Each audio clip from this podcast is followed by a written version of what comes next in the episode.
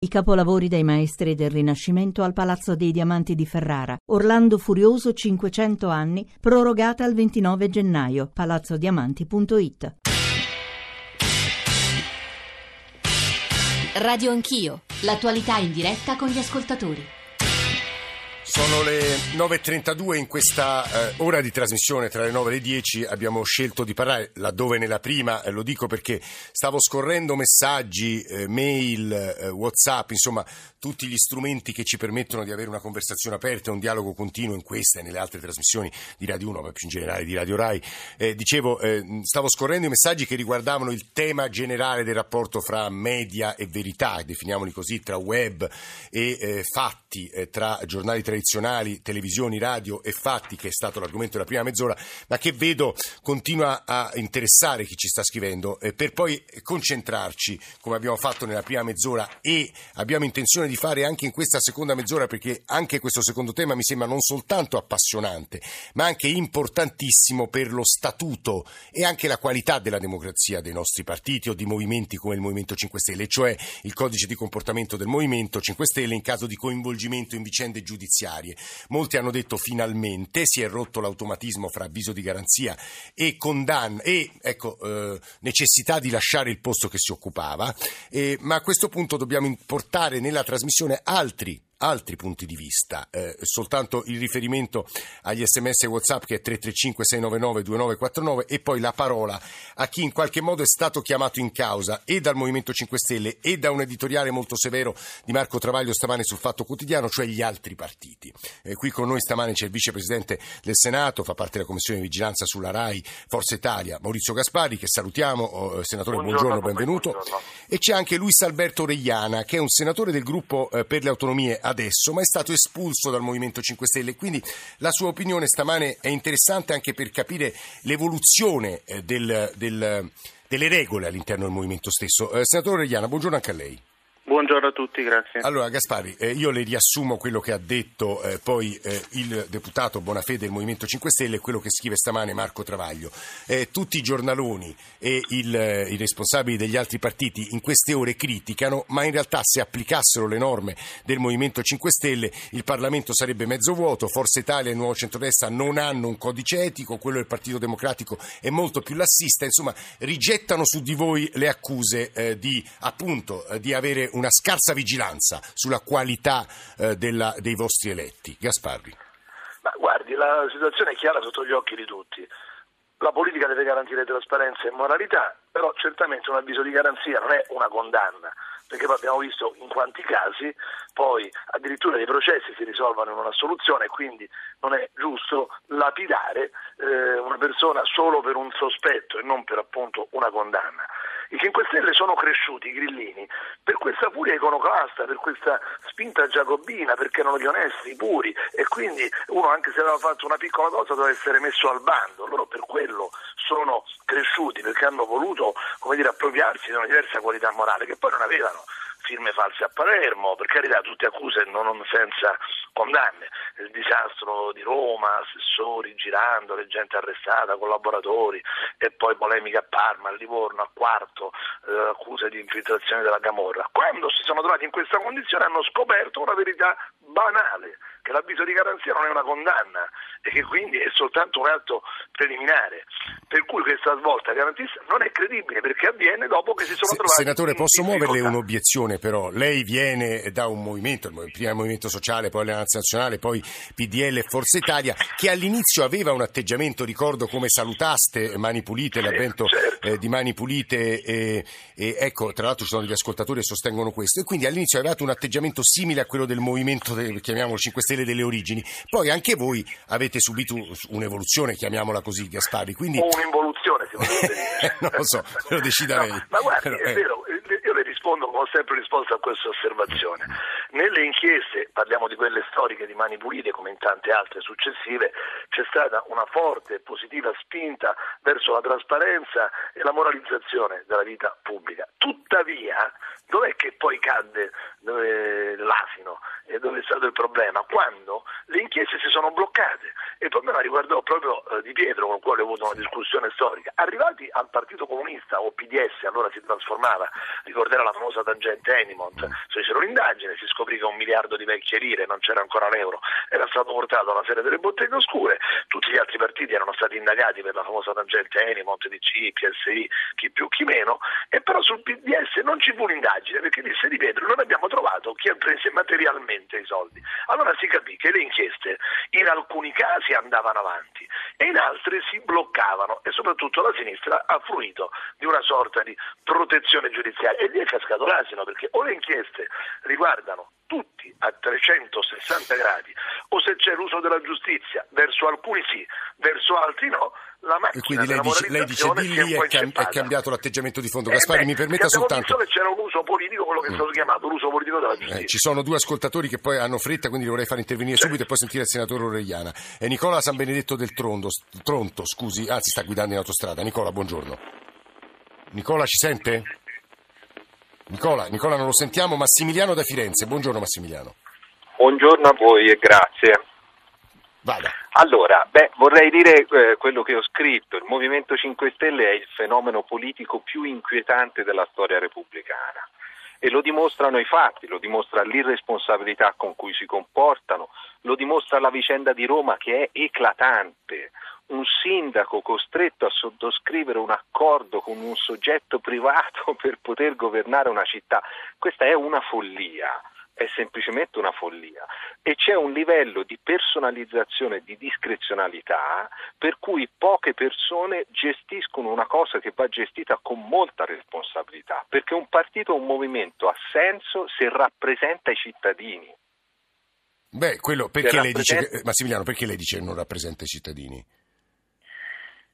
C'è etico votato dal eh. 90% di 40.000 sì. iscritti. No, di 120.000 iscritti l'hanno votato in 40.000. Bene, e che cosa rappresenta?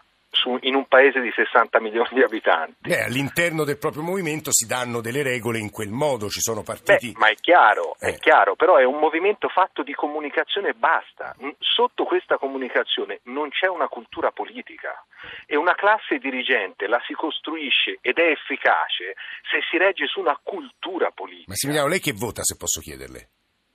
Ma devo dire io voto con grande disagio e dipende dai momenti perché sono un cattolico e oggi le confesso che faccio fatica a vedere le istanze del, diciamo, sì, delle mie convinzioni all'interno del sistema, all'interno del sistema eh, dei partiti. Massimiliano, grazie. Nicola, forse l'abbiamo recuperato anche se stai in autostrada. Nicola, vada. Buongiorno vada a tutti, buongiorno a, a tutti, buongiorno dottor Zanghini. Eh, io niente, volevo fare soltanto un, uh, così, un piccolo inciso. Allora, mi viene eh, così sorridere nel pensare che i giornalisti eh, si ritengano offesi del, dalle parole di Grillo quando se andiamo a vedere noi siamo posizionati, l'Italia eh, è posizionata al 67 posto al mondo per libertà di informazione. Credo che siamo o subito prima o subito dopo il Burundi. Sì, francamente mi sembra una posizione assurda, ma insomma io faccio giornalista, quindi però insomma... No, no, no, no per eh. carità, io non voglio fare né tutto né un fascio, non sono, sono un, un, cittadino normalissimo, non voglio fare l'inquisitore, ci mancherebbe altro, però, però o è costoro che eh, eh stilano la classifica di libertà informativa sono, pag- sono impazziti tutti oppure sono pagati da Grillo, oppure la terza ipotesi è che ci sono dei motivi per i quali costoro dicono che l'Italia è posizionata al 67 posto. Essere posizionati, secondo me, al 67 posto vuol dire non avere libertà sì, di informazione. Ora, Nicola, io aggiungo soltanto un paio di elementi che possono aiutare a capire perché l'Italia si, trovi eh, dietro, eh, si trova dietro Prego. al Burundi nella classifica e perché noi abbiamo Prego. un altissimo numero purtroppo di giornalisti minacciati e sotto tutela perché abbiamo la criminalità organizzata che purtroppo in quattro regioni, eh, come sapete, ha una penetrazione nel, nella vita sociale, reale, economica molto profonda e questa è una delle ragioni. Viene poi messo sotto accusa anche in parte l'assetto televisivo italiano, figlio del duopolio, che in questo momento però mi pare molto più aperto di 15 anni fa dal punto di vista della stampa tradizionale, i giornali, la radio, per non parlare di internet. L'Italia non ha da invidiare, a mio modestissimo parere, nulla rispetto agli altri grandi paesi europei. Senatore Oregliana, poi ci sono anche Luciano Capone ed Aldo Giannuli con noi per ampliare lo sguardo sul tema che stiamo provando a affrontare affrontare stamane. Senatore Oregliana. Eh, ma guardi, io eh, la ritengo, eh, nonostante quello che dice Grillo, una svolta garantista, quella del Movimento 5 Stelle, Eh. perché già il fatto che viene meno l'automatismo, l'avviso di garanzia... Quindi lei è contento, insomma, l'accoglie favorevolmente. questo, è questo è l'unico aspetto negativo, positivo che vedo, perché poi tutto il resto è molto negativo. Il fatto che sì, esiste un collegio dei provvivi, sì, esiste un comitato d'appello, ma i membri vengono decisi da Grillo, Grillo e Casaleggi insieme. Però po- poco fa Bonafede, poco fa Bonafede Eh, ci ha, detto avere di no. fatto il termine giusto, ha detto proprio così, ha detto no, vengono ratificati dalla rete, quindi i nomi li sceglie Grillo e Catalegge, poi la rete deve solo ratificare, prendere o lasciare. I nomi sono quelli che piacciono a me, Grillo. Voi o li prendete, non è che esiste la possibilità di tutti di candidarsi i parlamentari piuttosto che gli iscritti, insomma una platea più vasta, no, sono persone fedelissime a Grillo e Cataleggio, quindi chiaramente questo dà un potere enorme a queste persone qua, perché un domani chiaramente essere vicino, amico del, del proviviro, ti dà- potrà dare certe garanzie, essere magari inviso per motivi politici, per carità, eh, potrebbe creare dei problemi, quindi, però io già il fatto che ci sia il concetto di, una- di un collegio di proviviri che eh, in altri partiti si chiama diversamente, come in altri partiti si chiama commissione di garanzie, eccetera, mi sembra comunque un fatto positivo. Spero che la prossima evoluzione sia appunto quella di una vera elezione, diciamo, libera da parte dei cittadini. Quello che chiaramente fa, fa particolare impressione è la tempistica, come forse è stato anche detto del collega prima. Adesso c'è il problema che ci sono quattro indagati per firme false a Palermo, c'è il problema di Di Maio che è stato indagato, è indagato per diffamazione eh, perché è stato querelato da, da Favia e il processo sta andando avanti e quindi qua spiega anche tra l'altro il, il distinguo per i cosiddetti reati di opinione. Poi c'è il problema Raggi che è in arrivo, da quanto dicono i giornali, per carità. Quindi tutto questo fa capire che a un certo punto era meglio intervenire prima che questo poteva dare diciamo, dei... Eh, dei scu- fastidi Scusi Aureliana, secondo Quindi, lei c'è la possibilità, visto che lei è stato espulso al movimento, che adesso ci sia una specie di corso di impugnazioni eh, eh, alla luce del nuovo codice etico? Qualcuno, soprattutto gli ultimi a livello locale, ho quanto ho capito, a Roma e a Napoli hanno fatto dei ricorsi stanno dando anche degli esiti abbastanza positivi. Tra l'altro c'è qualcuno che sta impugnando in particolare il contratto che vincola Sì, appunto la il 13 la gennaio, data importante, il Tribunale di Roma si pronuncerà su eh, quel ricorso. Tra l'altro ieri il Foglio, lo dico perché ci sta ascoltando eh, Luciano Capone che è un giornalista eh, del eh, Foglio, eh, ha pubblicato l'intero ricorso dell'avvocato, un avvocato peraltro vicino al Partito Democratico se non sbaglio. Aureliana, scusi, finisca e poi vado da Giannulli Sì, sì, no, vabbè, quindi diciamo che sul merito mi sembra che alcune cose fanno un po' impressione, insomma, c'è un abominio giuridico, quello di equiparare la prescrizione con la sentenza di condanna, per esempio. Poi in più eh, c'è un obbligo di informare il gestore del sito, cioè è evidente che non, perché non informare direttamente i provvivi? Cioè crei i collegi provvivi, ma se ti- tu eletto hai qualche problema giudiziario devi informare il proprietario del sito, chiaramente fa capire che quello che comanda è Casaleggio. Oh, Grillo, ecco, no? Aureliana, Certo. fermiamoci qui Quindi perché... mancano eh, norme sì. di conflitto interessi, cosa- non ci sono norme sul conflitto perché, per per- perché etico dovrebbe essere un po' di più, no? sono, interess- sono interessanti le sue parole perché Aldo Giannuli che è uno storico contemporaneista all'Università Statale di Milano è considerato un intellettuale vicino al Movimento 5 Stelle credo sia stato amico eh, di Casaleggio e quindi eh, le parole da lei appena pronunciate credo che lo interessino ma questo credo sia scontato ma soprattutto possano in qualche modo essere approfondite da lui professor Giannuli benvenuto Buongiorno. Anche lei ha detto finalmente anche lei ha detto finalmente il codice no? Sì, guardate qui poi tutta questa faccenda è un gran pasticcio di parole perché Grillo dice eh, no, no, una bufala dei giornali questa della svolta garantista, Eh. ma perché usa la parola garantismo? Se ne difende quasi fosse un insulto, garantista a me, perché in realtà lui la sta usando come sinonimo di lassista, di ehm, persona di proclive a giustificare i potenti che sono inquisiti. Quindi in questo senso si premura di dire no, guardate che noi non siamo diventati più lassisti, non sia- siamo quelli di prima che mantengono ancora un atteggiamento eh, rigorista. È un po' quello che scrive Travaglio stamattina. Travaglio, scrive- Travaglio stamattina scrive in sostanza la stessa cosa. Eh, non l'ho visto ancora Eh, perché vabbè. aspettavo telefonando, non ho visto i giornali. Quindi vabbè, qui ci sono un po' di passi, anche perché qua nessuno dice cose elementari, come il fatto che nell'83% dei casi gli avvisi di garanzia non sono seguiti da sentenze di condanna. Fra la condanna e l'avviso di garanzia c'è una percentuale solo del 17%.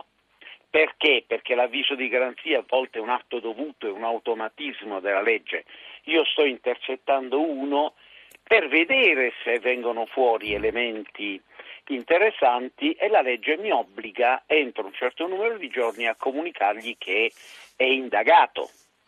Ora, mh, mm, talvolta poi eh, l'avviso di garanzia è accompagnato dalla scoperta delle carte, a volte solo parziale, sì. cioè sono casi molto diversi. Molto allora, eh. sul piano giuridico l'avviso di garanzia vale niente cioè è zero da la gente è portata a pensare beh se il giudice ti ha mandato l'avviso di garanzia vuol dire è che in mano c'ha già qualcosa su di te, qualcosa di pesante no, non è vero talvolta è una sorta di automatismo perché sì, però Gianulli lì è una questione di opportunità, ad esempio sia se Travaglio... Se il cittadino presenta eh. una denuncia, il pubblico ministero ha l'obbligo costituzionale di esercitare l'azione penale. Quindi attenzione, sì. l'avviso di garanzia, invece sono d'accordo col Movimento 5 Stelle in questo senso, che non possiamo aspettare la sentenza passata in giudicato che magari arriva dopo nove anni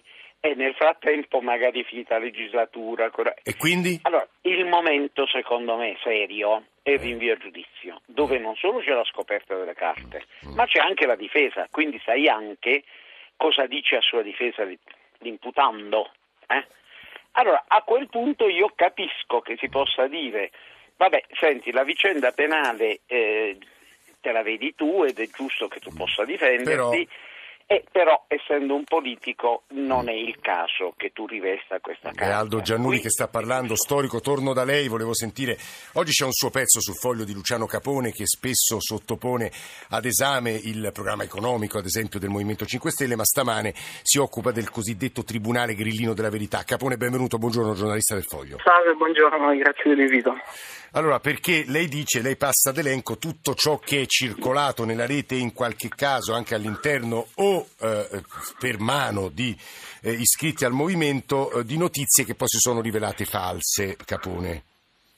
Sì, sì, sì, no, sono tutte cose di, uh, di, Beppe Grillo, ovviamente, che ha negli anni spacciato come vere, dalla, dalla palla biowashable che lava i panni senza detersivo alle cure contro il cancro a base di pipì di capra, come il siro di Bonifacio, insomma, stregonerie uh, antiche che no, uh, Grillo ha spacciato come vere dicendo che sono uh, scoperte di geni incompresi ostacolati dalle multinazionali. Niente di nuovo, diciamo, Grillo su questo ha costruito la sua fortuna politica ed è um, comprensibile. Ma sul tema del, diciamo, del garantismo meno, in questo caso ha, ha, perfettamente ragione Grillo, cioè è una bufala di molti giornali quella della, della svolta garantista ed è abbastanza evidente, cioè messo nero su bianco, cioè la svolta è che l'assolutismo di Grillo viene scritto nero su bianco, mentre prima era, veniva fatto per via eh, diciamo, orale, per tradizione giurisprudenziale.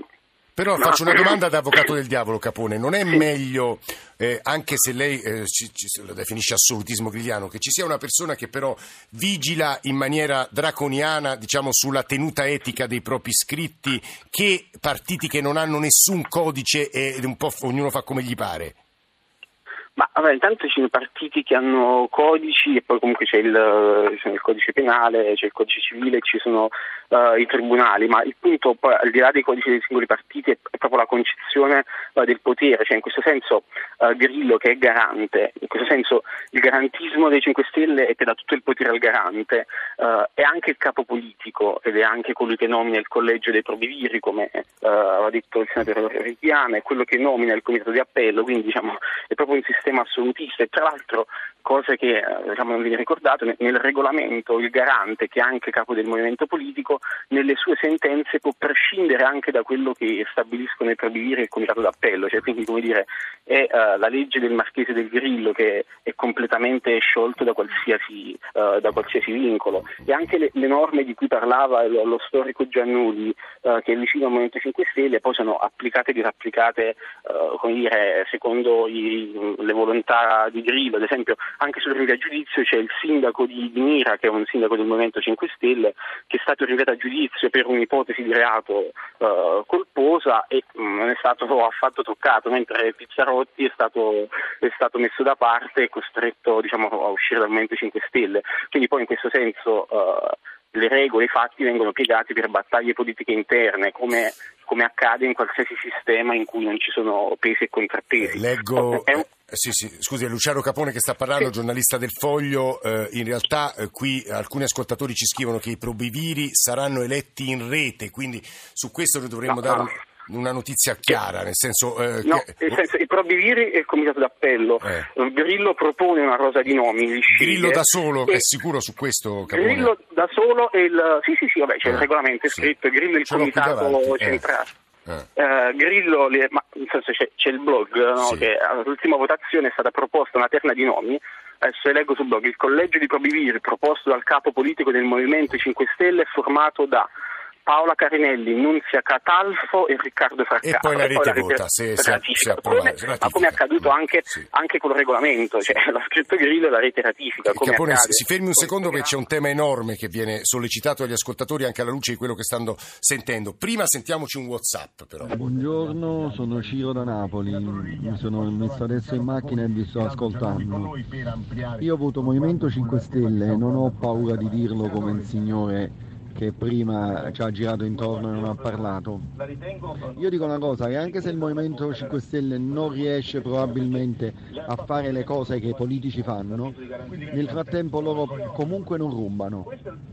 E tutto ciò che viene fuori um, di imbrogli e di um, accordi, come ho sentito stamattina, per governare Roma, è bene che vengano a galla e non che rimangano sotterrati ovviamente con um, ruba ruba generale. Grazie. Maurizio Gaspari, aggiungo a queste parole due messaggi. Il primo, eh, continuate a fare le pulci al Movimento 5 Stelle, non fate che ingrossare le loro fila. Altro messaggio, non vi rendete conto che facendo così non farete che eh, far, insomma, far arrivare più voti al Movimento. Gasparri. Ma guardi, che il Movimento 5 Stelle abbia preso voti per ragioni comprensibili, l'indignazione verso la politica che ha fallito e che spesso ha dato luogo a scandali. Il problema non è tanto i codici, i contratti con Casaleggio, che sono robe assurde, è la qualità del governo che loro esprimono dove vincono. Finora è stata deludente, questo è il dato. Poi la gente valuterà se ha dato un voto di indignazione a gente capace o meno, perché l'onestà, tutta da dimostrare, è una condizione, ma bisogna anche essere capaci di amministrare e di governare. L'Italia è piena di gente onesta, eh, io sono onesto ma non potrei fare il chirurgo, lei è onesto ma non potrebbe fare l'astronauta, cioè ognuno poi deve fare le cose che, che sa fare.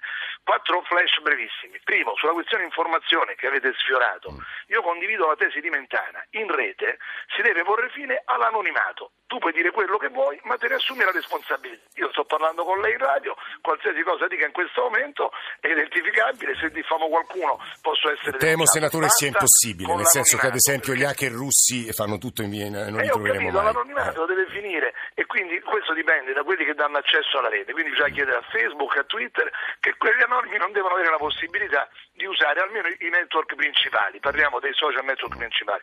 Seconda questione, appunto, trasparenza in politica, questi contratti privati con la Casaleggio ed altri, lei ha citati, io ho fatto anche una denuncia di natura penale, c'è questo giudizio civile che sì, lei ha citato, io aspetto di capire la Procura cosa pensa di deferire a Casaleggio le nomine al Comune di Roma o altrove. E quindi in definitiva io credo che ci sia necessità di maggiore trasparenza da parte di tutti, dei partiti che si assumono le responsabilità dei loro comportamenti ma anche dell'informazione, perché il vero problema per quanto riguarda poi le classifiche della libertà di informazione, le racconto un aneddoto, due anni fa, ministro delle comunicazioni, dovetti ricevere un esponente dell'ONU che veniva a indagare su questa libertà dell'informazione in Italia, era un esponente che veniva dal, dal Centro Africa, nessun razzismo, nessun pregiudizio, però gli feci le domande a lui sul suo paese, quanti giornali ci fossero e quale fosse la libertà di informazione nel suo paese, perché spesso noi in Italia, con tutti i problemi che abbiamo, i difetti, e guardi altro che il duopolio, oggi di televisioni ce ne sono anche troppe, Sky, La 7, Rai,